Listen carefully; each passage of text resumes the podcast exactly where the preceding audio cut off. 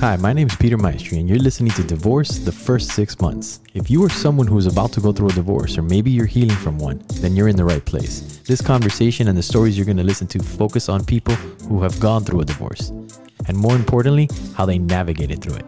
Having said that, let's get right into it.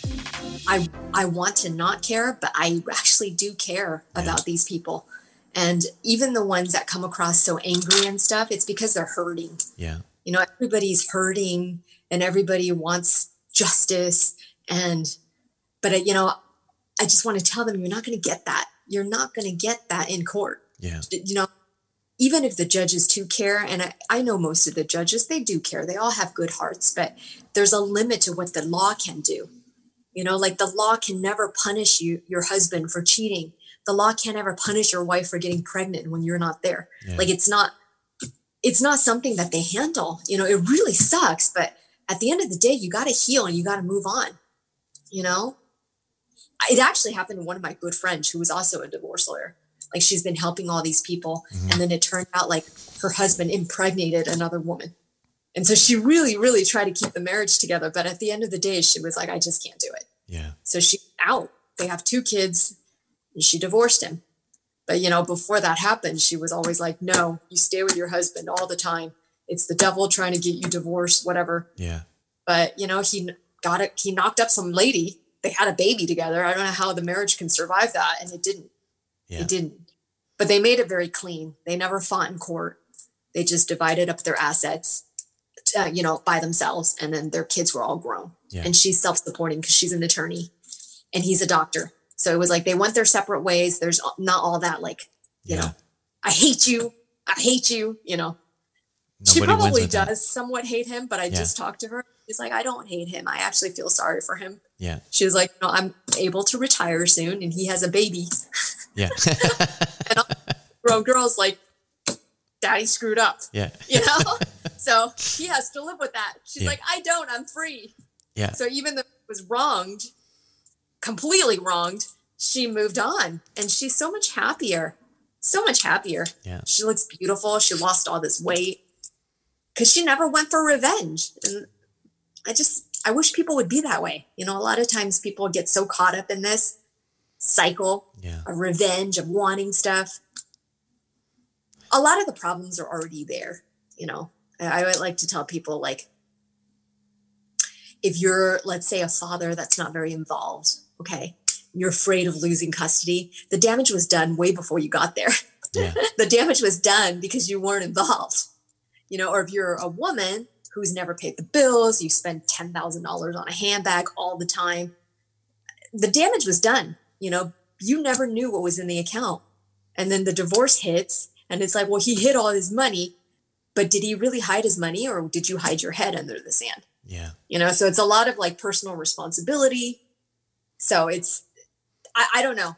I think most people should tend to their affairs uh not like extramarital affairs but i mean like tend to your Yeah. job. You know like if you're going to be a housewife be the best damn housewife that you will be. And always just because you're a housewife doesn't mean that you sh- should be clueless about money. Yeah. you know if your husband brings home all the money you insist on managing it. And i do have friends that do that. Like they stay at home but they're the ones investing their husband's money. So they know all the ins and outs. Yeah. you know that's smart. And all their names are all all the joint accounts. Uh, i think the worst divorces are the women that are like he cut me off. And i'm you know i'm not on one bank account. I don't have any money. You know if you don't have any money you cannot hire a lawyer. You just that's a fact Yeah. right? It, Yeah. it's america. And so then they don't have representation but the damage was done before they got there. It was what you know they were all living this dream where you never had to care about money that's not that's not reality you know What So- does what does that parent do? Like the single mom that that you know, she all she wanted was the white picket fence and the the husband, and then he does something, but she has no control over the money. She's obviously entitled, right? And Mm-hmm. it's gonna work. How does she retain a lawyer if she doesn't have access to that money? But she technically it's her money. She has to borrow. yeah Yeah. usually it comes from like parents or they they would have to borrow so Yeah.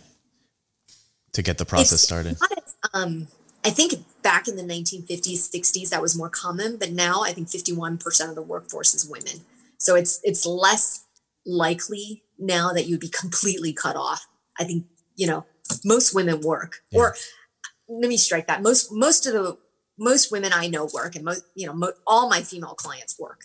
So let me take you on another path now. This is something for uh, for the audience that's out there. If you have a prenuptial agreement and now you're going into a divorce, how how is that different from a regular divorce? Um, the only thing that would be different would be like property division and alimony. So the two main re- reasons people get prenups is like they keep their property separate or they so you know what are the issues one of the things that a prenup does is protect your separate property.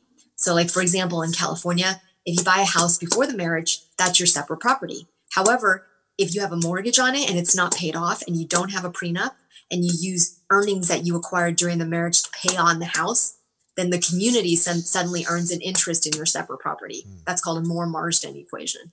So what you want to do is if you want to protect your house that existed prior to the marriage, you should get a prenup saying this house was purchased before the marriage and at the date of marriage the loan balance was 400,000 and during the marriage all my money is going to be kept separate and all the money paying down on this mortgage is from my separate. And that way your spouse will not have any sticky hands in the premarital property. Yeah.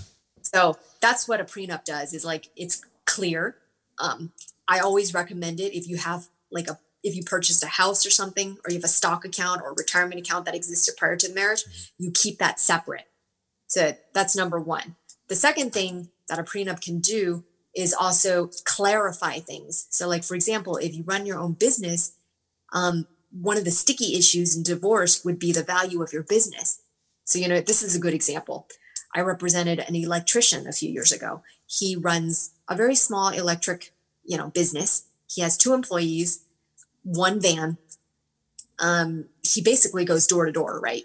So, it, what is the value of that business? He does eat out in the company vehicles. Everything is deducted through that business. So, you know, it's like Yeah. in a divorce, you end up spending hundreds of thousands of dollars paying lawyers and forensics to value this business.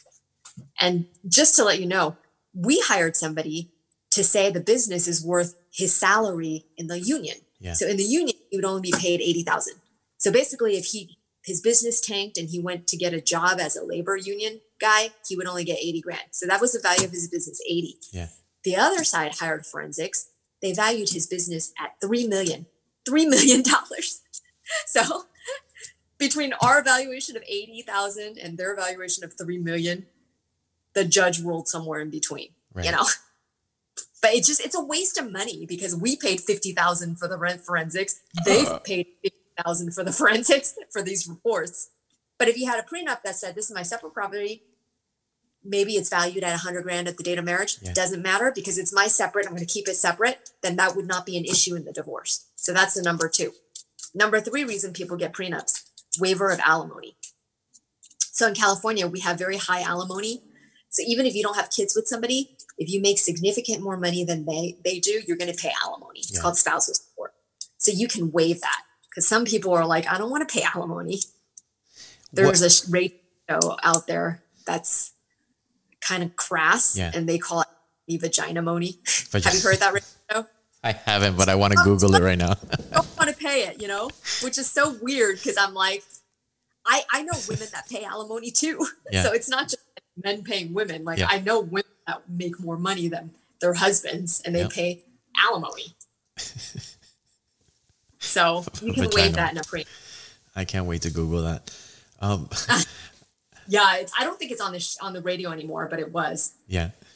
Um, in your mission statement for the website, uh, I love the fact that it has like two road signs, right? And you're like you're on the freeway, and you're like the the old you and then the new you, um, and that the court is the worst way. I thought that was brilliant. Inside of your your marketing and the way that you share yourself, what are some of the things that drive you? Um, I think I try to be. I'm very authentic. Um, I have, I have very rooted morals, so I won't do anything that conflicts. Like if I sense a client is lying, Yeah. then I won't take that client. And sometimes it comes across later. Because you know you it takes time to get to know people. It's the same with your spouse. If during the course of representation i find that somebody's lying to me or something mm-hmm. um i give them some time to find representation. But i usually just say you know i think it's it's over. I cannot represent you. And then just move on. Got it um what are some of the things that can be avoided in your experience? Avoided? What do you mean? Like you know, when some when you're starting the process, you're obviously uh, very emotional. There's a lot of things that you don't know, so uh, most people are not educated in the process. What are some of the things that they can avoid? Like I know that you spoke a lot about like like hating and like wanting to destroy. What can you tell somebody or or prepare somebody for like that to avoid all that drama? So I think before they even see me mm-hmm. or any divorce lawyer, they need to be hiring a therapist. So I think the number one person that you should hire for your divorce is a therapist. You need to go talk to a professional mental health professional that's going to help you through your head games. Um, you're very, very angry. They say that divorce is one of those top stressful or stress inducing events in your life. It ranks under death of a loved one. Yeah. So I think if you're in that state, you absolutely need a mental health professional. So you definitely, before you even hire a lawyer, spend the money on a therapist, somebody that will help get you through this. Because a lawyer can't do that. If you go to a lawyer when you're angry, you're not thinking clearly. And if it's not the right lawyer, they will manipulate you. Yeah. And a therapist and is cheaper. Huh? And a therapist a ther- is cheaper. Yeah. So and they're more equipped to deal with your hate. Yeah. Divorce lawyers are not in the business of hating your spouse. You know, they're not in the business of trying to chase your spouse for revenge. That's that's not what they're in the business of. Yeah. You know, that's not what I do. There's people out there that might sell you that, but at the end of the day, that's not what lawyers do. Yeah, and that's good advice. Like make sure that you guys handle yourselves first before you go to a lawyer. Lawyer's there to handle your paperwork and make sure that there's a clean separation and fair. So make sure you do the work and get therapy. This conversation started because someone challenged me to be vulnerable. So I'm challenging you. Share yourself and your story. Be courageous. Be vulnerable. It makes a difference.